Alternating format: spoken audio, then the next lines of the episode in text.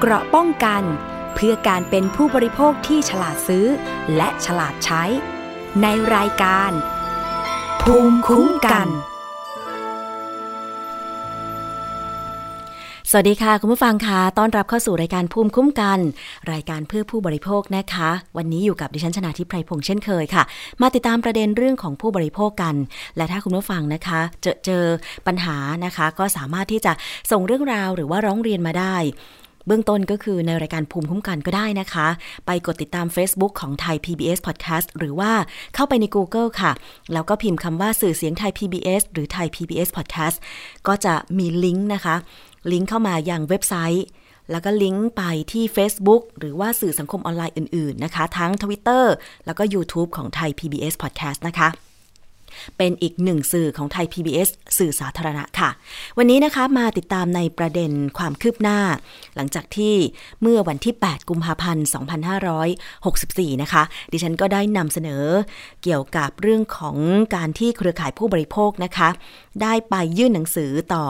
ตัวแทนของภาครัฐนะคะ โดยมีปลัดสำนักนายกรัฐมนตรี แล้วก็ผู้ช่วยรัฐมนตรีออกมารับหนังสือ ที่ทางเครือข่ายผู้บริโภคนะคะ ขอให้ทาง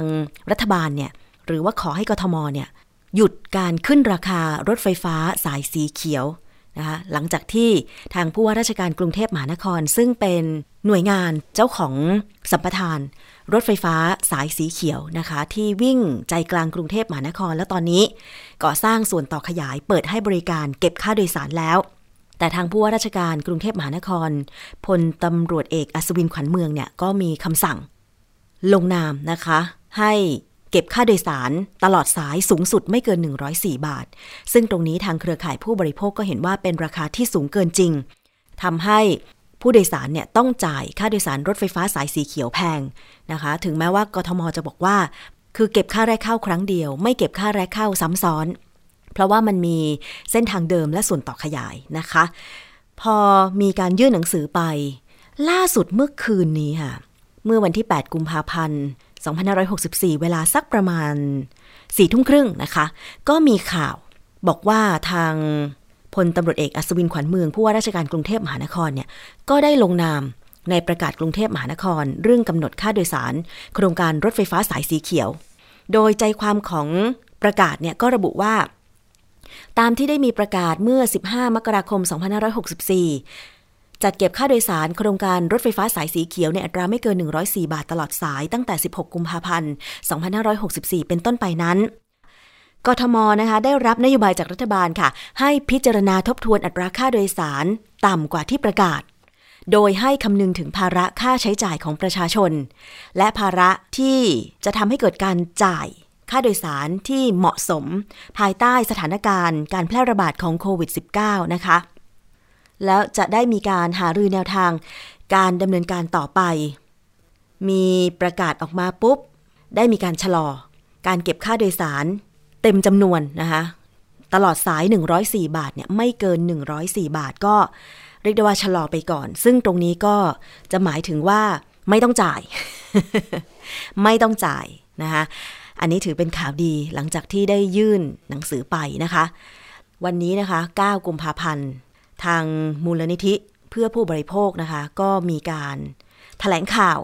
เกี่ยวกับสิ่งที่ควรจะเป็นนะคะข้อเรียกร้องที่บอกว่านอกจากขอให้กทมเนี่ยหยุดการขึ้นราคาค่าโดยสารรถไฟฟ้าสายสีเขียวตลอดสาย 104 บาทแล้วเนี่ย ก็ขอให้นำสัญญาสัมปทานของรถไฟฟ้าทุกสาย แจ้งให้ประชาชนได้รับทราบด้วยถึงรายละเอียดของสัญญา เพราะถือว่าเป็นสิทธิในการรับรู้ข้อมูลข่าวสารของประชาชนและผู้บริโภคนะคะ แล้วต้องมาหาทางออกร่วมกันว่า ค่าโดยสารที่เหมาะสมเป็นธรรมกับทั้งผู้โดยสารและบริษัทผู้รับสัมปทานเนี่ยควรเป็นเท่าไหร่ สัญญาเขียนไว้ว่าอย่างไร โดยในการนี้เนี่ยทาง TDRI ก็ได้มีการศึกษา เกี่ยวกับเรื่องของสัญญารถไฟฟ้า เป็นการทำวิจัยอยู่แล้วนะคะ ซึ่งตรงนี้ก็ต้องมีการนำมาคุยกัน ช่วงนี้ทางดรสุเมธองค์กิติกุล ทางเครือข่ายผู้บริโภค มูลนิธิเพื่อผู้บริโภคกำลังแถลงข่าวอยู่นะคะว่า จะมีข้อเรียกร้องอะไรเพิ่มเติมไหมเกี่ยวกับ สัญญาสัมปทานของรถไฟฟ้าทุกสาย น่าสนใจนะคะคุณผู้ฟัง เพราะว่าอย่างเราประชาชนเนี่ย คงจะไม่ทราบข้อมูลหรอกค่ะว่า โดยรายละเอียดแล้ว ก่อนที่จะมีการก่อสร้างโครงการใหญ่ ๆ โครงการที่เป็นสาธารณูปโภคพื้นฐาน เช่น รถไฟฟ้าเนี่ยนะคะ รายละเอียดว่าอย่างไร ซึ่งมันจะส่งผลต่อค่าโดยสารในอนาคตของเรานะคะ คุณผู้ฟัง เพราะฉะนั้นก็ถือว่าครั้งนี้ค่ะ เราจะได้มาเรียนรู้พร้อม ๆ กันเลยว่า จากงานวิจัยของสถาบันวิจัยเพื่อการพัฒนาประเทศไทยหรือ TDRI เกี่ยวกับสัญญาที่เปิดเผยแล้วของรถไฟฟ้าเนี่ยนะคะ ทั้งสายสีเขียวที่สร้างก่อน และตอนนี้มีอีกหลาย ๆ สายที่กำลังก่อสร้าง บางสายก็แล้วเสร็จแล้ว รอเพียงแต่ เอกชนผู้มารับสัมปทานในการให้บริการเดินรถ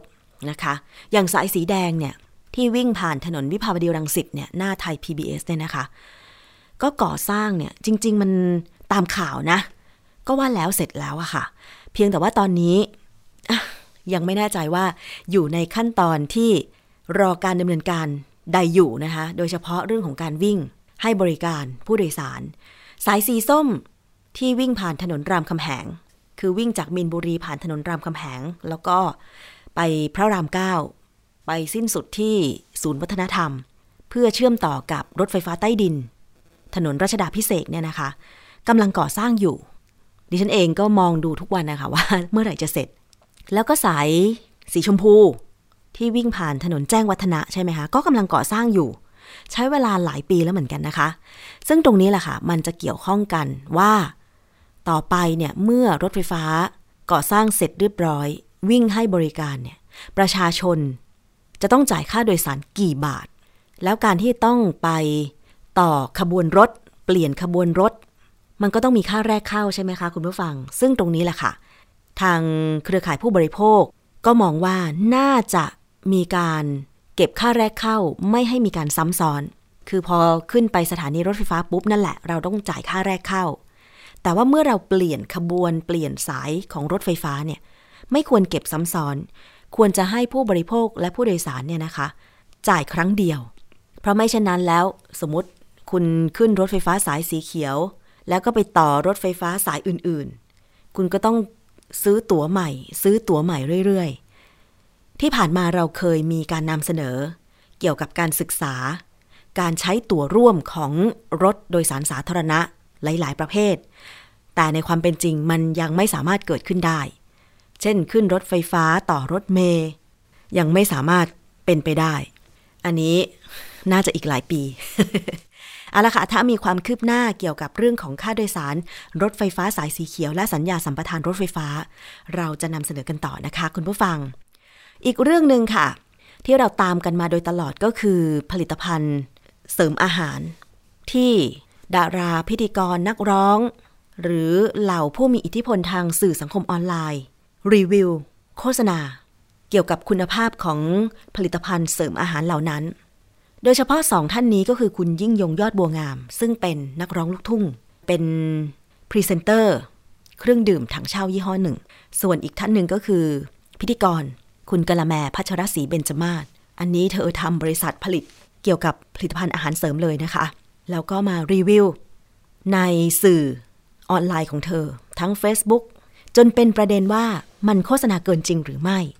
จนกระทั่งนำไปสู่การตรวจสอบของเหล่าบรรดา ผู้ใช้สื่อสังคมออนไลน์ และทางสำนักงงานคณะกรรมการอาหารและยาตำรวจบกปคบ และกสทช ก็ได้เข้าไปตรวจสอบนะคะ ในกรณีของคุณยิ่งยงยอดโบงามที่มีการโฆษณา ผลิตภัณฑ์เสริมอาหาร เครื่องดื่มถั่งเช่า อันนี้โฆษณาไปทั่วเลยนะคะ ทั้งโทรทัศน์เท่าที่เห็นนะ คือมีโทรทัศน์แน่ ๆ โดยการใช้วิธีให้เหล่าผู้มีชื่อเสียงเนี่ย มานั่งพูดคุยเหมือนเป็นการสัมภาษณ์ แล้วก็บอกว่าพอดื่ม เครื่องดื่ม ถั่งเช่า ที่คุณยิ่งยงเป็นพรีเซนเตอร์เนี่ย ก็มีสุขภาพร่างกายที่ดีขึ้น ซึ่งเรื่องนี้ทางกสทชอเอง ก็มีการตรวจสอบการโฆษณาผลิตภัณฑ์ถังเช่า หลาย ๆ ยี่ห้อ ก่อนหน้านั้นก็มีอาจารย์สอนภาษาจีน ใช่ไหมคะ ที่โฆษณาทางทีวี เห็นว่ามีโฆษณาทางวิทยุในหลาย ๆ สถานีด้วย พอตรวจสอบปุ๊บ กสทช ก็บอกว่า มีการใช้ถ้อยคำโฆษณาที่เกินจริง แล้วมีการปรับไปแล้วหลายรอบ จนกระทั่ง มีการปรับปรุงโฆษณาไม่ให้มีถ้อยคำที่โฆษณาเกินจริง ส่วนกรณีของคุณยิ่งยงยอดบัวงามเนี่ยก็มีการดำเนินการทางกฎหมาย โดยอายการก็ยื่นฟ้อง คุณยิ่งยงยอดบัวงาม ฐานโฆษณาสรรพคุณถังเช่าเป็นเท็จ หลอกลวงให้เกิดความหลงเชื่อ ซึ่งจำเลยรับสารภาพค่ะ จึง สั่งปรับ 50,000 บาทจำคุก 2 ปี ลดเหลือ 1 ปีและรอการ ลงโทษ เรื่องนี้หลายท่านคงทราบข่าวกันแล้วว่า มีการยื่นฟ้องคุณยิ่งยงยอดบัวงามนะคะ ในฐานร่วมกันโฆษณา คุณประโยชน์ คุณภาพหรือสรรพคุณของอาหารอันเป็นเท็จ หรือหลอกลวง ให้เกิดความหลงเชื่อ โดยไม่สมควร และร่วมกันโฆษณาคุณประโยชน์คุณภาพ หรือสรรพคุณของอาหารโดยไม่ได้รับอนุญาต กรณีเมื่อวันที่ 21 ธันวาคม 2563 จำเลยได้โฆษณาคุณประโยชน์สรรพคุณอาหารเสริมสารสกัดถังเช่าผสม UC2 ผ่านทางโทรทัศน์ ว่าผู้สูงอายุมีปัญหากระดูกและเข่า ลุกขึ้นก็ปวด หลังจากทานแล้ว 3 เดือน เดี๋ยวนี้อาการปวดไม่มีเลย อยากจะบอกต่อให้ผู้สูงอายุที่มีปัญหาข้อเข่า ซึ่งเป็นการโฆษณามุ่งหมายว่า ผลิตภัณฑ์อาหารดังกล่าวทำหน้าที่เหมือนยา และได้ร่วมกับบริษัท นาย Perfect Media จำกัด โฆษณาคุณประโยชน์คุณภาพ สารสกัดถังเช่าดังกล่าว เพื่อประโยชน์ทางการค้า โดยไม่ผ่านการตรวจพิจารณา และไม่ได้รับอนุญาตจากอย ขอให้ลงโทษตามพระราชบัญญัติอาหารพุทธศักราช 2522 มาตรา 4 มาตรา 40 41 70 71 นะคะจำเลยให้การรับสารภาพศาลก็เลยมี การพิพากษาว่าจำเลยมีความผิดตามฟ้อง ให้ลงโทษทุกกรรมเป็นกระทง ความผิดตามประมวลกฎหมายอาญาหรือปออมาตรา 91 นะคะ ฐานร่วมกันโฆษณาคุณประโยชน์อาหาร เป็นเท็จจำคุก 2 กระทง กระทงละ 1 ปี และปรับ 2 กระทง กระทงละ 20,000 บาท รวมแล้วก็จำคุก 2 ปีปรับ 40,000 บาท ฐานร่วมกันโฆษณาคุณประโยชน์อาหาร โดยไม่ได้รับอนุญาต ปรับ 2 กระทง กระทงละ 5,000 บาท รวมเป็นเงิน 10,000 บาท รวมโทษจำคุกทั้งสิ้น 2 ปีและปรับ 50,000 บาท ซึ่งจำเลยให้การรับสารภาพจึงลดโทษให้กึ่งหนึ่ง ตามประมวลกฎหมายอาญามาตรา 78 คงจำคุกจำเลย 1 ปีและปรับ 25,000 บาท โดยโทษจำคุกรอลงอาญา มีกำหนด 1 ปีนะคะ ทั้งนี้คดีนี้พนักงงานสอบสวนนะคะตำรวจบกปคบได้ออกหมายเรียกให้นายยิ่งยงเนี่ยมารับทราบข้อกล่าวหาเมื่อกลาง เมื่อประมาณปลายเดือนมกราคมที่ผ่านมานะเมื่อปลายเดือนมกราคมที่ผ่านมาค่ะ แต่ทีนี้ว่าต้องมีการย้ำกันอยู่บ่อยๆนะคะ ถึงการโฆษณาผลิตภัณฑ์เสริมอาหาร ว่าแบบไหนเกินจริง แบบไหนไม่เกินจริง แบบไหนทำได้ แบบไหนไม่เข้าข่าย โฆษณาอันเป็นเท็จ โฆษณาหลอกลวงผู้บริโภคนะคะ เรื่องนี้มีการทำงานร่วมกัน หลายๆ หน่วยงานนะคะ กสทช ตรงนี้ก็เป็นอีกหน่วยงานหนึ่งค่ะ ที่มีหน้าที่ในการตรวจสอบ โฆษณาทางสื่อโทรทัศน์วิทยุ เฉพาะสื่อโทรทัศน์วิทยุนะคะ เราไปฟังหน้าที่ของกสทช เรื่องของการตรวจสอบโฆษณาและหน้าที่ตามกฎหมาย จากพลโทพีรพงษ์มานากิจ กรรมการกสทชค่ะที่ให้สัมภาษณ์ไว้ในรายการสถานีประชาชนค่ะ เรื่องที่เรากำกับกับผู้รับใบญาตโทรทัศน์วิทยุวิทยุชุมชนเนี่ยนะฮะ ก็จะมีวิธีการตรวจสอบของเรา แล้วก็มีตามเรียงตามกฎหมายปกครองเนี่ยก็คือจะมีอนุกรรมการเมื่อส่งเรื่องเข้ามาเนี่ยกรณีนี้เอาง่ายๆ ที่ร่วมกับทางออยเนี่ยก็คือว่าเราจะตรวจสอบโฆษณาแยกกันตรวจหรือร่วมกันตรวจก็ตามเนี่ยแต่พอตรวจแล้วเนี่ยเราแยกงานกันทำคือ เราก็ส่งเรื่องคำโฆษณาเนี่ยให้ออยเขาวินิจฉัยว่าเกินความจริงหรือไม่เกินความจริง บทพูดในโฆษณาบทพูดในโฆษณาใช่ไหมคะเช่นอ๋อเป็นอาหารเสริมดันโฆษณาอวดอ้างสรรพคุณ ไปเตรียมคนนอนไปหรือนั่งบนรถเข็นเนี่ยไม่มีแรงแทับตายแล้วเนี่ยพอกินไอ้อาหารเสริมวิเศษเนี่ยแล้วฤทธิ์เหมือนยาลุกขึ้นเดินได้ เจ๊อีกคนหนึ่งนอกจากเดินได้แล้วปีนต้นไม้ได้ด้วยโอ้อันเนี้ยเหรอคะอันเนี้ยอันเนี้ยเมื่อสองปีที่แล้วเนี่ยอ๋อเราก็ร่วมกันพอเขาเป็นคนพิสูจน์ว่าคำโฆษณาผิดค่ะทางเราก็ไปพิสูจน์ทราบแหล่งที่มาก็คือพวก ว่าเป็นสถานีอะไรอะไร แล้วก็เชิญเข้ามาสู่กระบวนการ อนุกรรมการเราก็พิจารณาถ้าทางออยเขาบอกผิดเราก็ถามเขาว่าพิสูจน์ให้เขาให้เขาให้การนะครับ ว่ามันเป็นปัญหาอะไรยังไงแล้วก็แจ้งข้อหาเขาแล้วก็ตัดสินใจลงโทษปรับหรือไม่ปรับได้เลยทุกคือโฆษณาอะไรที่ปรากฏบนบนจอหรือบนวิทยุที่เรากำกับเนี่ยเรารับผิดชอบทั้งนั้น เพียงแต่ว่าอ๋อ การวินิจฉัยเนี่ยเราร่วมกับออยคือคือทำงานกับออยเนี่ยทำมา 2 ปีแล้วค่ะ เลเดิมเนี่ยที่ไม่ได้ร่วมกันมันก็ช้ามากนะฮะต่างคนต่างส่งแค่เอกสาร ค่ะ วันหลังเนี่ยเมื่อ 2 ปีที่แล้วเนี่ยก็เลยมาคุยกัน แล้วก็มานั่งร่วมกันในห้องห้องคอนโทรลรูมที่โชว์เมื่อกี้เนี่ยนะค่ะ ฮะแล้วทางออยเขาก็ถ่ายทอดให้ลูกน้องทางกสทชเนี่ยดูว่าอะไรที่มีลักษณะคล้ายหรือส่อแววว่าจะผิดหรือไม่ผิดให้หลักการ ทำร่วมกันครับอ๋อประมาณเดือน 2 เดือนเขาก็แยกไปทำงาน พอเราตรวจเองได้เราก็จะส่งเขาว่าให้ช่วยวิเคราะห์คำโฆษณาหน่อยว่าผิดหรือไม่ผิด ถ้าเขาวิเคราะห์ว่าผิดเราก็เอาเข้าบวนการเลย ค่ะนั่นคือเสียงของพลโทพีรพงษ์มานากิจ กรรมการสำนักงานคณะกรรมการ กิจการกระจายเสียง กิจการโทรทัศน์ และกิจการโทรคมนาคมแห่งชาติ หรือกสทชนะคะ ก็อย่างที่ท่านบอกไปแล้วค่ะว่า บางโฆษณาผลิตภัณฑ์เสริมอาหารนั้นเนี่ยมันเกินจริง ต้องมีการตรวจสอบอย่างเช่น เจ็บเข่าพอดื่มถังเช่าไปปุ๊บ หายเลยปีนต้นไม้ได้แบบเนี้ยนะคะ ซึ่งในความเป็นจริงเนี่ยผลิตภัณฑ์ที่เป็นอาหารเนี่ยไม่ใช่ยารักษาโรค ถ้าเจ็บป่วยไม่สบาย โดยเฉพาะโรคของผู้สูงอายุ เช่น เจ็บข้อเจ็บเข่าเนี่ยต้องไปหาคุณหมอนะ เรื่องของกระดูกก็ต้องไปหาคุณหมอกระดูก หรือภาษาแพทย์ที่เขาเรียกว่าออโทปิดิกอะค่ะ ต้องไปแผนกนั้น เพราะว่าคุณหมอเรียนมานะ ดิฉันเนี่ยเป็นเด็กต่างจังหวัด เมื่อก่อนก็มีวิทยุที่โฆษณา หรือแม้แต่รถเร่ที่มาขาย ขายยา หรือหนังขายยาที่มาฉายหนังแล้วก็โฆษณา สินค้าต่างๆ เนี่ย ได้ยินได้ฟังมาตั้งแต่เด็กเลยนะ เกี่ยวกับผลิตภัณฑ์ที่โฆษณาแบบจริง ๆ มันเป็นผลิตภัณฑ์เสริมอาหารน่ะแต่คำโฆษณาของเขาคือ ถ้ากินแล้วเนี่ยหายปวดหายเมื่อย หายปวดท้องด้วยนะ นักแข้งสึงขาอะไรอย่างเงี้ย คือ มันเหมือนเส้นเอ็นแบบว่าตึงตึงไปทั้งตัวอะไรอย่างเงี้ย พอกินยา หรือว่ากินผลิตภัณฑ์เสริมอาหารที่เขาขายเนี่ยเขาก็บอกว่าเนี่ยหายเลยอะไรอย่างเงี้ยนะคะ อันนั้นคือคำโฆษณานะ แต่จริง ๆ แล้วพอโตมาอ๋อถึงได้เรียนรู้ว่า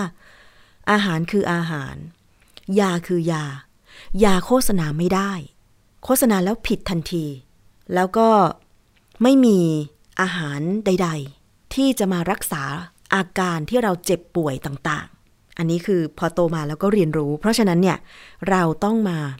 บอกกันถึงข้อมูลข้อเท็จจริง เมื่อสักครู่เป็นหน้าที่ของกสทช ในการตรวจโฆษณาใช่ไหมคะ ทีนี้ไปฟังในส่วนของออยหรือสำนักงานคณะกรรมการอาหารและยา กระทรวงสาธารณสุขกันบ้าง กับเภสัชกรหญิงสุภัทราบุญเสริมรองเลขาออยเรื่องของอาหารและอาหารเสริมตามกฎหมายต่างกันอย่างไร ข้อมูลข้อเท็จจริง ที่เราต้องรู้เกี่ยวกับอาหารและผลิตภัณฑ์เสริมอาหารคืออะไรบ้างไปฟังค่ะ การโฆษณาอาหารนะคะคำว่าอาหารเนี่ยอาหารเสริมก็เป็นส่วนหนึ่งของอาหารนะคะ จะต้องขออนุญาตกับออยก่อน เวลาที่คุณจะโฆษณาสรรพคุณ สรุปก็คือเวลาที่โฆษณาตามสื่อต่างๆ จะต้องมีเครื่องหมายที่แสดงให้เห็นว่าได้ขออนุญาตโฆษณากับออยแล้ว ก็คือคอและคางออ่าง แล้วก็เป็นตัวเลขทับปีพศ อันนั้นแสดงว่าเป็นโฆษณาที่ได้รับอนุญาต ได้รับอนุญาตไม่พอนะคะ การโฆษณาต้องไม่โอ้อวดเกินจริง ต้องไม่เป็นเท็จไม่หลอกลวงให้ผู้บริโภคเชื่อโดยไม่สมควร อันนี้เนี่ยถ้าทำผิดเนี่ยในข้อหาที่2เนี่ยมีโทษจำคุกด้วยนะคะซึ่งกรณีของของถังเช่าก็ดี คุณการะแมก็ดีเนี่ยค่ะก็จะเอ่อมีข้อหานี้อยู่ค่ะ เพราะฉะนั้นคำคำที่โอ้อวดเกินจริงคืออะไร เช่น อาหารเสริมแล้วบอกว่ารักษาโรคได้ เป็นมะเร็ง เป็นเบาหวาน เป็นความดัน เป็นอัมพฤกษ์อัมพาต กินอาหารเสริมแล้วหาย อันนี้ไม่ได้นะคะ ป่วยเป็นโควิดนะคะ แล้วก็เอ่อรับประทานอาหารเสริมแล้วหาย อย่างนี้ไม่ได้นะคะ แสดงว่าโอ้อวดเกินกว่าที่ความเป็นอาหารเป็นนะคะ อาหารเสริมเนี่ยนะคะ เราอนุญาตให้ ให้ใช้หรือรับประทานเพื่อเสริมอาหารที่เรารับประทานปกติในชีวิตประจำวัน อาหารเสริมไม่สามารถที่จะรักษาโรคได้ ไม่สามารถที่จะปรับปรุงเปลี่ยนแปลงโครงสร้างของร่างกายได้ คือด้วยความที่ปัจจุบันเนี่ยทุกค่ะคนเป็นเจ้าของสื่อได้หมดอ่าอ่าทุกคนมีสมาร์ทโฟนอันนึงก็สามารถที่จะทำ YouTube นะคะเอ่อขายของทาง Facebook ทางไลน์เพราะฉะนั้นช่องทางการโฆษณาปัจจุบันเนี่ยมีอยู่เป็นจำนวนมากนะคะเพราะฉะนั้นก็คือการเอ่อไล่ตามตามจับโฆษณาเนี่ยนะคะมันก็จะต้องเป็นงานหนักของเจ้าหน้าที่ ทีนี้ในเรื่องของของสื่อนะคะทางโทรทัศน์ ไม่ว่าจะเป็นโทรทัศน์ดิจิตอลหรือว่าดาวเทียมนะคะหรือว่าเคเบิลทีวีแล้วก็วิทยุเนี่ยอันนี้เราเข้มข้นนะคะค่ะจับมือร่วมกับกสทช เต็มที่นะคะมันก็จะเพลาลงนะคะเพราะว่าโทษของออยก็มีโทษโทษทางอาญาจำคุก ทางกสทช ก็ปรับหนักนะคะอันนี้อันนี้ก็สถานการณ์ก็ก็เพลาลง แต่ทางด้านเอ่อทางด้าน YouTube นะคะหรือว่า Facebook เนี่ยอันเนี้ยเพิ่มมากขึ้นค่ะซึ่งทางออยเองก็คงต้องร่วมมือกับหน่วยงานที่กำกับดูแลทางด้านนี้ด้วยนะคะ เช่นกระทรวงดี นะคะหรือว่าจะเป็นแพลตฟอร์มต่างๆนะคะให้ช่วยดำเนินการ แต่ขณะเดียวกันเนี่ยในช่วงประมาณ 2-3 ปีที่ผ่านมาเนี่ยอย.เราเองเนี่ยดำเนินคดีเรื่องเนี้ยนะคะไปประมาณ 4,000กว่าคดี และอย่างที่ว่ามีการดำเนินคดีพวกพรีเซนเตอร์ ดารานักร้อง net idol ไปตั้ง 200 กว่าคนค่ะเพียงแต่ว่าเราเราก็ไม่ได้บอกนะคะ บอกทุกวันวันนี้ฉันจับคนนี้ฉันปรับคนนี้ไม่ไม่ได้ออกข่าว ค่ะ นั่นคือเสียงของเภสัชกรหญิงสุภัทราบุญเสริม รองเลขาออยนะคะ พูดเกี่ยวกับเรื่องของอาหารและผลิตภัณฑ์เสริมอาหารเนี่ยต่างกันอย่างไร การโฆษณาเกินจริงทำไม่ได้ อาหารไม่ใช่ยา โฆษณาไม่ได้ อาหารรักษาโรคไม่ได้นะคะ พูดถึงเรื่องของการดำเนินคดีโดยเฉพาะกับผู้มีชื่อเสียงที่อาศัยความน่าเชื่อถือเหล่านั้น มาโฆษณาที่เกินจริงทำให้ประชาชนหลงเชื่อ นะคะ โดยเฉพาะอย่างกรณีของคุณกะละแมพัชรศรีเบญจมาศเนี่ย ในอดีตเธอทำหน้าที่เป็นผู้ประกาศข่าว เธอเรียนจบทางด้านสื่อสารมวลชน แล้วก็เธอเป็นพิธีกร ดิฉันติดตามเธอมาตั้งแต่เธอเป็นพิธีกรรายการผู้หญิงถึงผู้หญิงนะ ซึ่งตอนนั้นเนี่ยเนื้อหาในรายการนี้ดีมากนะ เพราะว่าจะให้ความรู้กับประชาชน โดยเฉพาะเรื่องของการดูแลรักษาสุขภาพจำได้เลย8โมงทุกวันจันทร์ถึงวันศุกร์เนี่ยผู้หญิง 4 คน มานั่งดำเนินรายการสดทางทีวี ให้ข้อมูลเกี่ยวกับข่าวที่เกิดขึ้น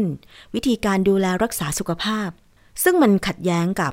สิ่งที่คุณกละแมนทำในปัจจุบันจริง ๆ นะคะ หลายคนก็ตั้งคำถามในสื่อสังคมออนไลน์ว่าทำไมเธอถึงมาโฆษณาผลิตภัณฑ์เสริมอาหาร ในลักษณะแบบนี้นะคะ ซึ่งพอเป็นประเด็นเกิดขึ้นเนี่ยล่าสุดนะ ล่าสุดเลย ตำรวจกองบังคับการปราบปรามการกระทำความผิด เกี่ยวกับการคุ้มครองผู้บริโภคหรือบกปคบค่ะ ได้แจ้ง 3 ข้อหาคุณกะละแม โฆษณาโดยแสดงสรรพคุณของอาหารเป็นเท็จ ตามที่สำนักงงานคณะกรรมการอาหารและยา หรืออยได้มีหนังสือถึงกองบังคับการปราบปรามการกระทำความผิดเกี่ยวกับการคุ้มครองผู้บริโภค เพื่อให้ดำเนินคดีกับนางสาวพัชรศรีเบญจมาศและบริษัท Power Shot จำกัด กรณีสำนักงานคณะกรรมการอาหารและยาได้รับเรื่องร้องเรียนว่า นางสาวพัชรศรีเบญจมาศและบริษัท Power Shot จำกัด ได้โฆษณาผลิตภัณฑ์เสริมอาหาร โดยแสดงคุณประโยชน์ คุณภาพ หรือสรรพคุณของอาหารอันเป็นเท็จ หรือเป็นการหลอกลวงให้เกิดความหลงเชื่อ โดยไม่สมควรและไม่ได้รับอนุญาต ต่อมาเมื่อวันที่ 8 กุมภาพันธ์ 2564 ค่ะ นางสาวพัชรศรีเบญจมาศได้เดินทาง มาพบพลตำรวจตรีนัทศักดิ์ชาวนาใสยผู้บังคับการปราบปรามการกระทำความผิดเกี่ยวกับการคุ้มครองผู้บริโภค เพื่อรับทราบข้อกล่าวหาตามหมายเรียก โดยพนักงานสอบสวน กองกำกับการ 4 กองบังคับการปราบปรามการกระทำความผิดเกี่ยวกับการคุ้มครองผู้บริโภค ได้แจ้งข้อกล่าวหาแก่นางสาวพัชรศรีเบญจมาศและบริษัท Power Shot จำกัดดังนี้ 1. ความผิดฐาน โฆษณาคุณประโยชน์ คุณภาพ หรือสรรพคุณของอาหารโดยไม่ได้รับอนุญาต เป็นความผิดตามมาตรา 41ตามพระราชบัญญัติอาหาร พุทธศักราช 2522 มีอัตราโทษปรับไม่เกิน 5,000 บาท 2. ความผิดฐานโฆษณาคุณประโยชน์ คุณภาพ หรือสรรพคุณของอาหารอันเป็นเท็จ เป็นความผิดตามมาตรา 40 ตามพระราชบัญญัติอาหารพุทธศักราช 2522 มีอัตราโทษจำคุกไม่เกิน 3 ปี ปรับไม่เกิน 30,000 บาท หรือทั้งจำทั้งปรับ 3. ความผิดฐานโดยทุจริต หรือโดยหลอกลวงนำเข้าสู่ระบบคอมพิวเตอร์ ซึ่งข้อมูลคอมพิวเตอร์ที่บิดเบือน หรือปลอม ไม่ว่าทั้งหมดหรือบางส่วน หรือข้อมูลคอมพิวเตอร์อันเป็นเท็จ โดยประการที่น่าจะเกิดความเสียหายแก่ประชาชน อันมิใช่การกระทำความผิดฐานหมิ่นประมาทตามประมวลกฎหมายอาญา อันนี้เป็นความผิดตามมาตรา 14 พระราชบัญญัติว่าด้วยการกระทำความผิดเกี่ยวกับคอมพิวเตอร์ พุทธศักราช 2550 มีอัตราโทษจำคุกไม่เกิน 5 ปี หรือปรับไม่เกิน 1 0 0 0 0แบาท หรือทั้งจำทั้งปรับ นางสาวพัชรศรีเบญจมาศให้การรับสารภาพ ในความผิดฐานโฆษณาคุณประโยชน์ คุณภาพหรือสรรพคุณของอาหารโดยไม่ได้รับอนุญาต และโฆษณาคุณประโยชน์ คุณภาพหรือสรรพคุณของอาหารอันเป็นเท็จ ส่วนความผิดฐานโดยทุจริตหรือโดยหลอกลวงนำเข้าสู่ระบบคอมพิวเตอร์ ซึ่งข้อมูลคอมพิวเตอร์ที่บิดเบือนหรือปลอมไม่ว่าทั้งหมดหรือบางส่วน หรือข้อมูลคอมพิวเตอร์อันเป็นเท็จ โดยประการที่น่าจะเกิดความเสียหายแก่ประชาชน อันไม่ใช่การกระทำความผิดหมิ่นประมาท ตามประมวลกฎหมายอาญา นางสาวพัชรศรีเบญจมาศให้การปฏิเสธ สรุปก็คือยอมรับใน ข้อหา โฆษณา เกินจริงและเป็นเท็จ แต่ไม่ยอมรับในข้อหา ความผิดการนำเข้าข้อมูลอันเป็นเท็จ ตามพรบคอมพิวเตอร์นะคะ ซึ่งพนักงานสอบสวนกองกำกับการ 4 บกปคบจะได้เร่งดำเนินการรวบรวมพยานหลักฐานและสรุปสำนวน มีความเห็นส่งให้พนักงานอายการโดยเร็วต่อไปนะคะ ทางด้านของกสทชอเอง ก็ออกมาให้ข้อมูลโดยตลอดเกี่ยวกับ เรื่องของการพบเห็นโฆษณาที่สงสัยว่าจะเข้าข่ายผิดกฎหมายหรือโฆษณาเกินจริงนะคะ ไปฟังทางด้านของพลโทพิรพงศ์มานกิจอีกครั้งค่ะ ถ้าเข้าข่ายละเมิดผู้บริโภค เช่นไม่ทำตามสัญญาไม่ตรงปกได้ไม่ครบอะไรเงี้ย มันจะเข้าข่ายเป็นเรื่องของอะไรอะสคบอ สคบนะฮะแต่ที่เราทำกับออยเนี่ยคือคำโฆษณาที่เป็นเท็จและหลอกลวงชาวบ้าน อันนี้ก็อันนี้ก็เยอะแล้วนะครับ เรื่องของตาเนี่ยกำลังมาแรงเหมือนกันค่ะยาอาหารเสริมอะไรก็ไม่รู้ กินแล้วรักษาตาสั้น ตายาว ตาเอียงตาต้อน้ำตาไหลตาที่มองไม่ค่อยเห็นคำโฆษณาโม้ขนาดว่าให้ไปหาหมอเถอะ ถ้าหมอเอาไม่อยู่มากินของเรา โอ้โห อย่างเงี้ยโดนขนาดนั้นเลยเหรอปรับเลย อันนี้ปรับเลย ไปเยอะมากเพียงแต่ว่าค่ะเราอย่างนี้ครับ ตั้งแต่อดีตที่ผ่านมา 2 ปีเนี่ยตามตัวเลขที่คุณออนมาพูดตอนต้นว่าค่ะประมาณ 4,000 โฆษณา แต่เราก็ยังไม่ค่อยได้ออกรายการร่วมกันอย่างนี้ครับ ที่เราออกมาลุกขึ้นพูดตั้งแต่สมัยของคุณกาละแมแล้วก็คุณนักร้องผู้ชายชื่ออะไรคุณยิ่งยงคุณยิ่งยงเนี่ยค่ะเพราะมันมีอุบัติการณ์ก็คือว่า สิ่งที่เราปราบหายไปแล้วเนี่ยมันกลับมาใหม่ สิ่งที่ปราบหายไปก็คือว่าคำโฆษณาที่เวอร์เกินไปอะที่ที่เอาเปรียบประชาชนเกินไปก็คือ ไปเตรียมให้คนนอน แล้วพอกินยาเนี่ยลุกขึ้นมาเดินได้ หรือปีนต้นไม้ได้เนี่ย มันเคยหายไปแล้วเมื่อ 2 ปีที่แล้ว แล้วมันกลับวันนี้มามันกลับมาของคุณยิ่งยงเนี่ยเป็นคนเป็นคนทำโฆษไม่ใช่คนทำคือหมายความว่ากระบวนการในการโฆษณาแบบนี้มันกลับมาอีก เราเลยต้องมารณรงค์อีกรอบหนึ่งทางโทรทัศน์ แต่ก็โชคดีที่มันเป็นเรื่องเป็นราวและต่อเนื่องกัน จึงเรียนให้ประชาชนทราบว่า อย่างนี้อย่าปล่อยนะฮะ ถ้าเจอปั๊บเนี่ยแจ้งที่ออยหรือแจ้งที่ผมพันสองเนี่ยนะฮะค่ะส่งมาที่กสทชเนี่ยได้ทุกได้ทุกเรื่องที่ที่อยู่ในอำนาจเรานะครับ ยกเว้นสื่อใหม่นะฮะ แต่ค่ะเป็นทีวีวิทยุวิทยุชุมชน โทรทัศน์ดาวเทียมเคเบิลอะไรเนี่ยแจ้งมารับรองเข้าเข้ารายการหมด ค่ะ อย่าลืมนะคะ ได้ฟังได้ยิน หรือได้เห็นโฆษณา ที่หลอกลวงให้ข้อมูลอันเป็นเท็จ โดยเฉพาะเกี่ยวกับเรื่องของผลิตภัณฑ์บำรุงดูแลรักษาสุขภาพนะคะ อาหารคืออาหาร ไม่ว่าจะเอาอาหาร มาแปลรูปเป็นผลิตภัณฑ์เสริมอาหารใด ๆ ไม่สามารถรักษาโรคได้ ถ้าได้ฟังว่าถ้าได้เห็นว่ามีโฆษณาผลิตภัณฑ์ไหน เกินจริงแบบนี้เนี่ยแจ้งไปที่หมายเลขโทรศัพท์ของสำนักงานกสทช ได้นะคะ ก็คือหมายเลขโทรศัพท์ 1200 หรืออยค่ะสำนักงานคณะกรรมการอาหารและยา หมายเลขโทรศัพท์ 1556 หรือถ้าใช้สื่อสังคมออนไลน์ เช่น Facebook เข้าไปค้นหาเลยนะคะ หน้าเพจของอยก็คือ FDA ไทย เป็นภาษาอังกฤษนิดนึงแต่ค้นหาใน Google ได้เลย พิมพ์คำว่าอยเท่านี้เองก็จะขึ้นลิงก์ Facebook ของอย FDA ไทย หรือตำรวจบกปคบเขาก็มีเว็บไซต์ของเขานะ คือเว็บไซต์ cppd.go.th หรือเข้าไปค้นหาพิมพ์ภาษาไทยเลยว่า กองบังคับการปราบปรามการกระทำความผิดเกี่ยวกับการคุ้มครองผู้บริโภค บกปคบ เท่านี้ก็ขึ้นเพจละ ทั้ง Facebook ทั้งเว็บไซต์ อันนี้บอกกล่าวกันต่อ ๆ ไปด้วยนะคะ โดยเฉพาะการโฆษณาในวิทยุต้องบอกกันเลยว่า เราก็เข้าใจนะคะว่า ต้องมีการโฆษณาเพื่อหาไรายได้ แต่ต้องเป็นโฆษณาที่ไม่เกินจริง ไม่สร้างความเข้าใจผิดแก่ผู้บริโภค หรือคนฟัง มีเยอะเลยนะคะ เป็นประสบการณ์สมัยเด็ก ๆ คือดิฉันก็ชอบฟังวิทยุมาตั้งแต่เด็กเลย ถึงได้มาทำงานจัดรายการเนี่ยนะคะ เมื่อก่อนก็จะมีละครวิทยุ มีรายการเพลง ทั้งเพลงลูกทุ่ง เพลงสตริง รายการที่หลากหลาย ต้องเข้าใจว่าถ้าเราเป็นผู้ฟังแล้วเราชอบรายการนั้นเนี่ย มันจะมีความ ที่เขาเรียกว่าความพักดีต่อรายการ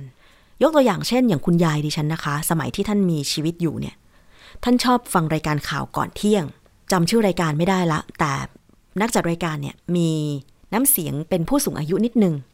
ชื่อป้าไก่ ป้าไก่อะไรสักอย่างนะคะ คุณยายติดมากจะต้องฟังเลยก่อนกินข้าวเที่ยงเนี่ยสิบเอ็ดโมงครึ่งต้องฟังละปรากฏว่าป้าไก่ โฆษณา ปลากระป๋อง เป็นผู้สนับสนุนหลักของรายการเลย คุณยายถึงขั้นเอ่ยปากกับดิฉันว่า ไปซื้อปลากระป๋องยี่ห้อนี้มาให้ยายหน่อย ถามว่ายายชอบกินปลากระป๋องเหรอ ไม่ใช่ ยายบอกว่า เราฟังรายการข่าวของป้าคนนี้ เราอยากให้รายการเขาอยู่นานๆ เราต้องช่วยสนับสนุนผลิตภัณฑ์ของเขา เขาโฆษณาอะไรมาเราก็ช่วยซื้อ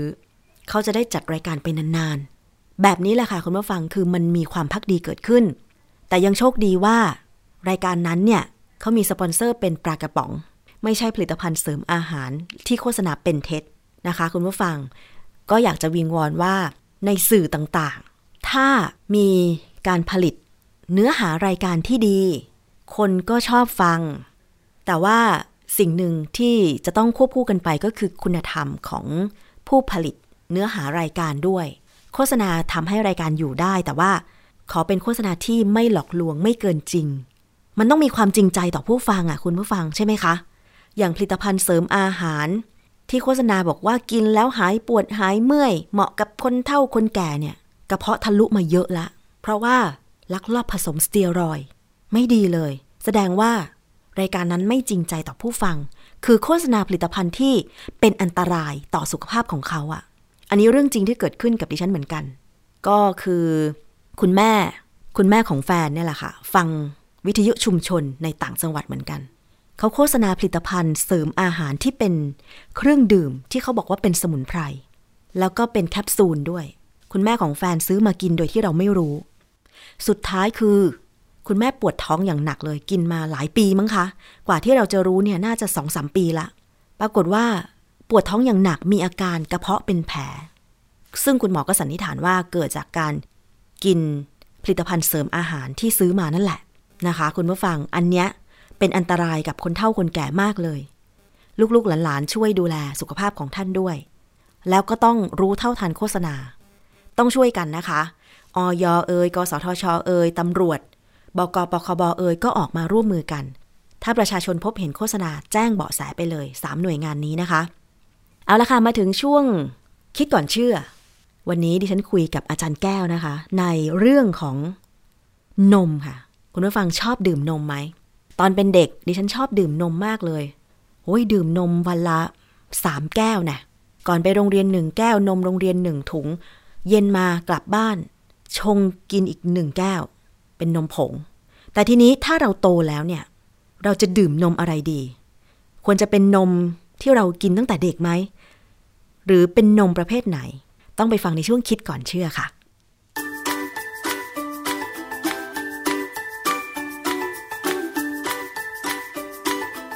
วง คิดก่อนเชื่อ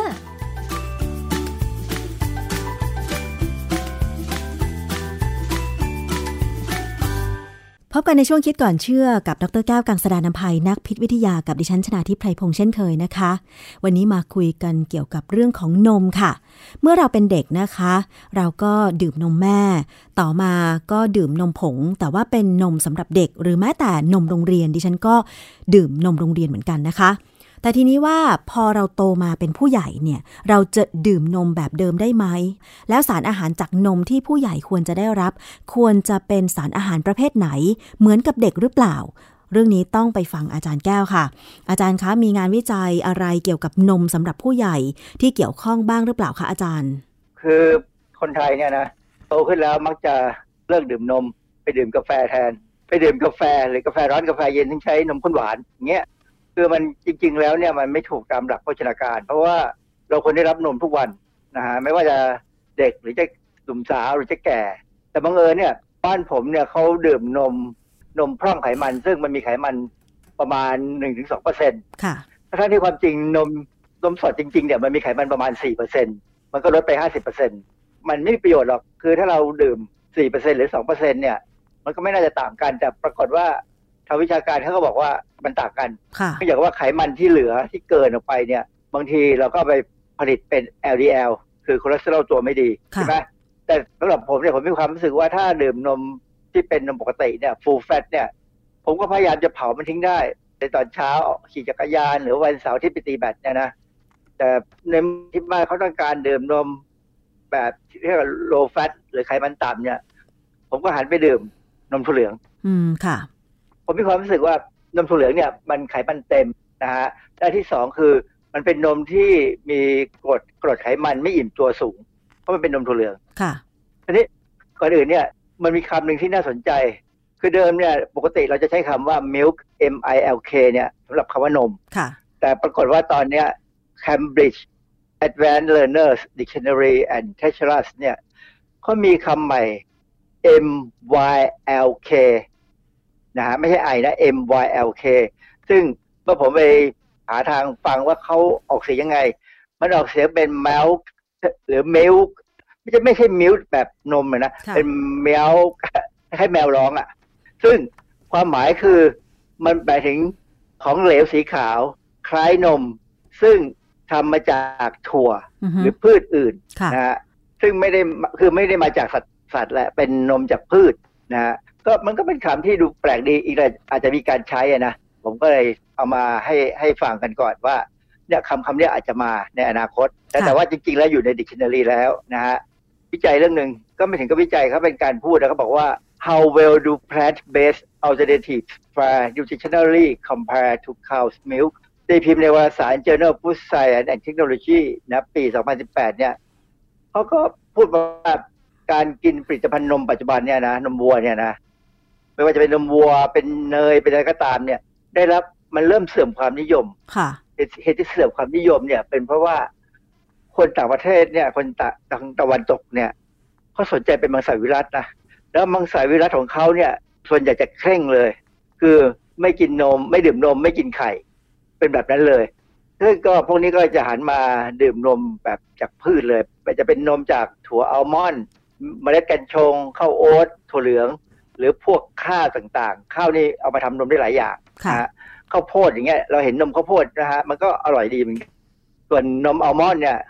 ก็น่าดื่มนะ แต่มันแพงแพงๆเพราะอัลมอนด์มันแพงค่ะนะฮะอันนี้มันมีสาเหตุบางสาเหตุที่ทำให้คนเนี่ยต้องเลี่ยงดื่มวัวโดยเฉพาะคนไทย คนไทยเนี่ย พอโตขึ้นแล้วหันกลับไปดื่มนมวัวเนี่ย มักจะถ่ายท้อง ไม่ใช่ท้องเสียนะ ถ่ายท้อง ถ่ายท้องคือถ่ายเหลว แต่ไม่ได้ เป็นไม่ได้ปวดมากไม่ได้เป็นแบบเป็นโรคติดเชื้ออะไรนะเอออาการนี้คือ lactose intolerance ก็คือว่าไม่สามารถจะใช้น้ำตาลแลคโตสในนมวัวได้เนื่องจากว่าคือปกติเนี่ย ตอนเด็กๆเนี่ย เรามียีนที่เปิดเพื่อผลิตเอนไซม์ที่แลคเตสนะฮะเอนไซม์แลคเตสเนี่ย เราก็จะมาย่อยแลคโตสให้ไปใช้เป็นพลังงานได้ ก็ไม่มีปัญหาอะไร แต่พอเราโตไปเราเลิกดื่มนมมาสักพักหนึ่งเนี่ย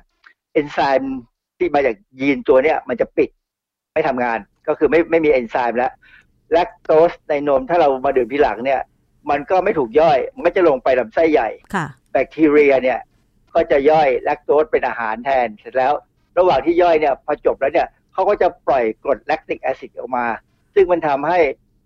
เกิดอาการคือลำไส้ขยับตัวเร็วนะฮะก็เลยกลายเป็นถ่ายเหลวค่ะ ซึ่ง ในหลาย ๆ คนเนี่ยค่อย ๆ ดื่มนมไปมันก็จะกลับมาดีขึ้น ยีนแลคยีนผลิตแลคเตสเนี่ยเอนไซม์แลคเตสเพื่อย่อยแลคโตสเนี่ยก็จะเริ่มเปิดค่ะก็จะแล้วก็จะดื่มได้ แต่สำหรับผมเนี่ย ผมไม่เคยมีปัญหาเลย ผมหยุดดื่มนมไปตั้งเป็นสิบปี แต่กลับมาดื่ม ผมก็ไม่มีปัญหานะฮะเพราะว่าอาจจะเป็นเพราะว่ายีนผมเปิดไวอือฮึแต่มีบางคนที่แพ้โปรตีนในนมวัวแต่เล็ก ๆ เหตุผลก็คือส่วนใหญ่เนี่ยนะ บางทีเนี่ยก็บอกว่าเด็กตัวเล็ก ๆ เนี่ย เด็กเบบี้เนี่ยนะเด็กทารกเนี่ย ควรจะดื่มนมแม่จนหกหกเดือนค่ะ โดยไม่ต้องดื่มอย่างอื่นเลย แม้กระทั่งน้ำเขาพูดอย่างนี้เลยนะค่ะแม้กระทั่งน้ำเพราะว่าเด็กนมแม่เนี่ย มันดีที่สุดแล้ว แต่ครั้นี้บางคนเนี่ยไปให้คือบางทีเราต้องไปให้ลูกดื่มนม ที่เป็นนมวัวที่เขาไออะไรทำให้เหมือนคล้ายๆนมแม่นะแต่ว่าจริงๆมันเป็น โปรตีนของวัวเนี่ยนมวัว ซึ่งช่วงที่เด็กยังไม่ถึงหกเดือนเนี่ยผนังทางเดินอาหารเนี่ยบางทียังปิดไม่สนิท มันก็อาจจะมีโปรตีนจากนมวัวเนี่ยหลุดเข้าไปในระบบเลือดทำให้ร่างกายเนี่ยมีความรู้สึกว่าโปรตีนที่ผิดปกติ ก็สร้างระบบภูมิคุ้มกันเนี่ยมาต่อสู้นะฮะเพราะฉะนั้นพอเขาโตขึ้นเนี่ย ร่างกายก็จะไม่ค่อยยอมรับโปรตีนในนมวัวเขาก็จะแพ้ ก็ต้องหันไปดื่มนมที่เป็นนม นมจากพืชแทนค่ะหรือเด็กบางคนเกิดมามีปัญหาเลยแต่เล็กตั้งแต่เกิด ก็ต้องไปดื่มนมพิเศษที่เขาทำจากนมถั่วเหลือง หรือทำจากนมอย่างอื่นจากพืชอย่างอื่นก็ได้ค่ะ เด็กเล็กเนี่ยเวลาแพ้นมวัวเนี่ยนะคะ ไม่สามารถดื่มนมวัวได้เนี่ย แล้วไปกินนมที่ทำมาจากพืชเนี่ย มันจะได้สารอาหารครบเหมือนนมวัวไหมอาจารย์บริษัทที่เขาผลิตนมพวกนี้โดยเฉพาะเนี่ยเขาจะพยายามปรับแต่งให้มันเท่ากับความต้องการของมนุษย์ จะไม่มีปัญหาค่ะแต่มันจะแพง เพราะฉะนั้นถ้าเกิดมามีปัญหาก็ต้องกินนมแพงนี่ก็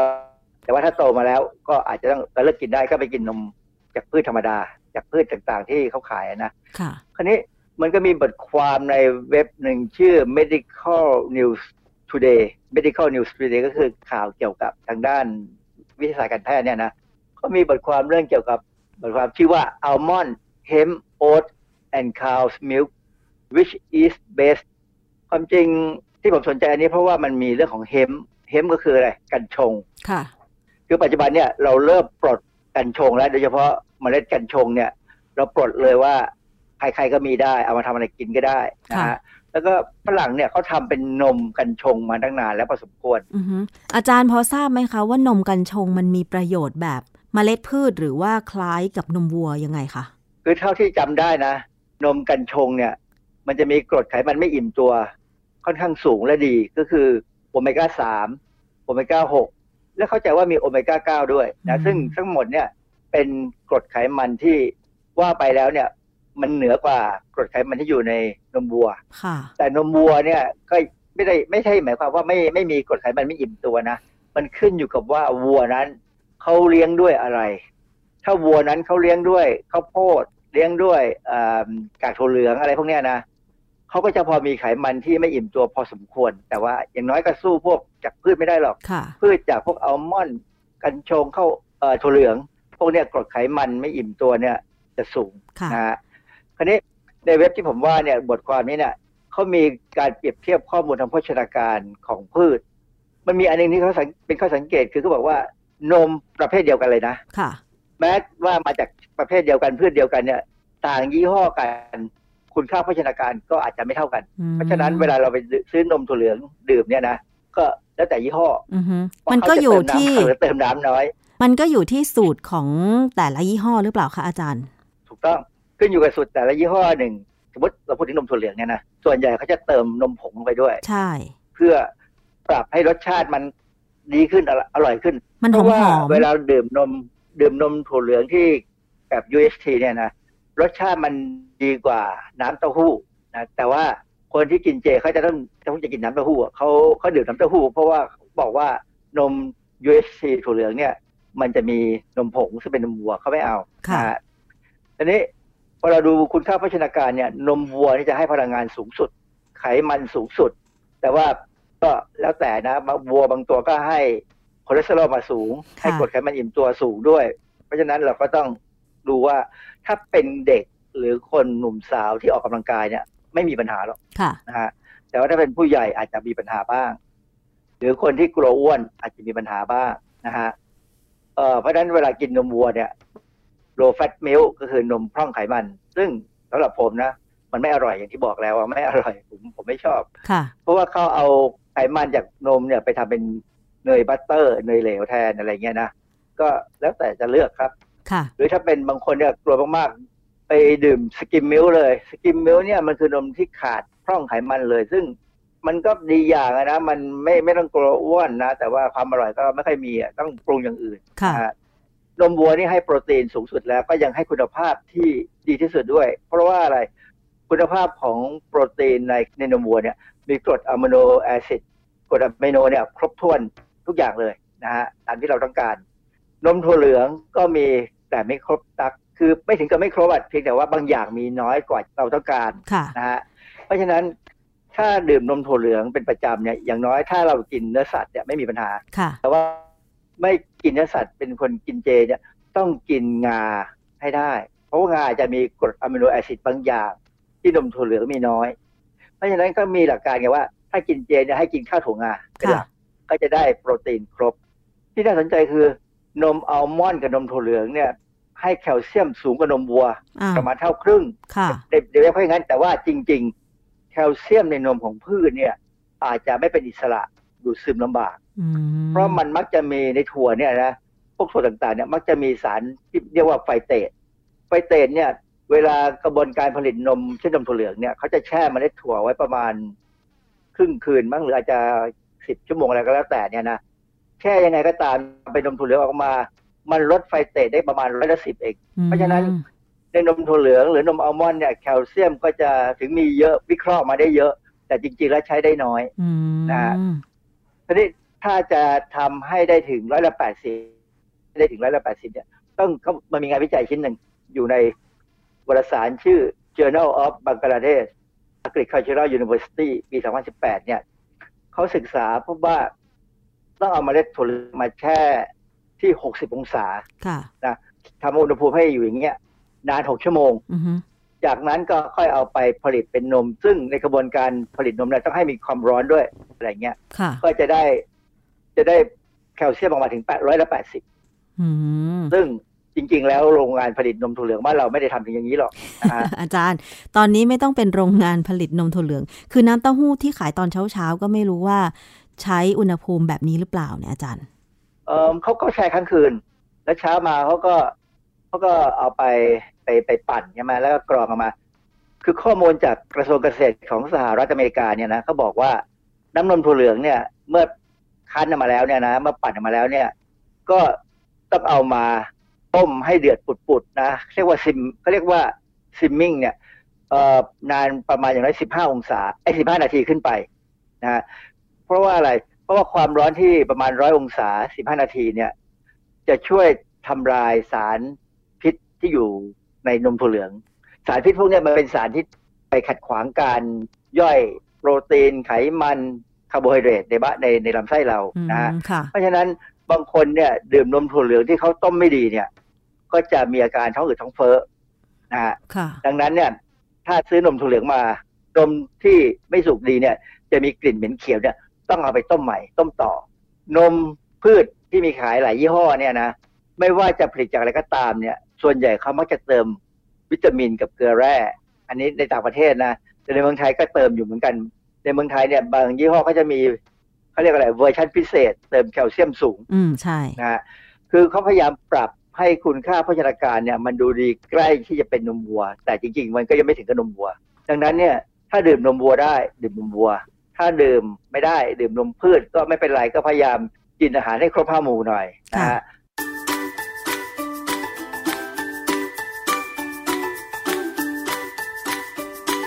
ช่วงคิดก่อนเชื่อ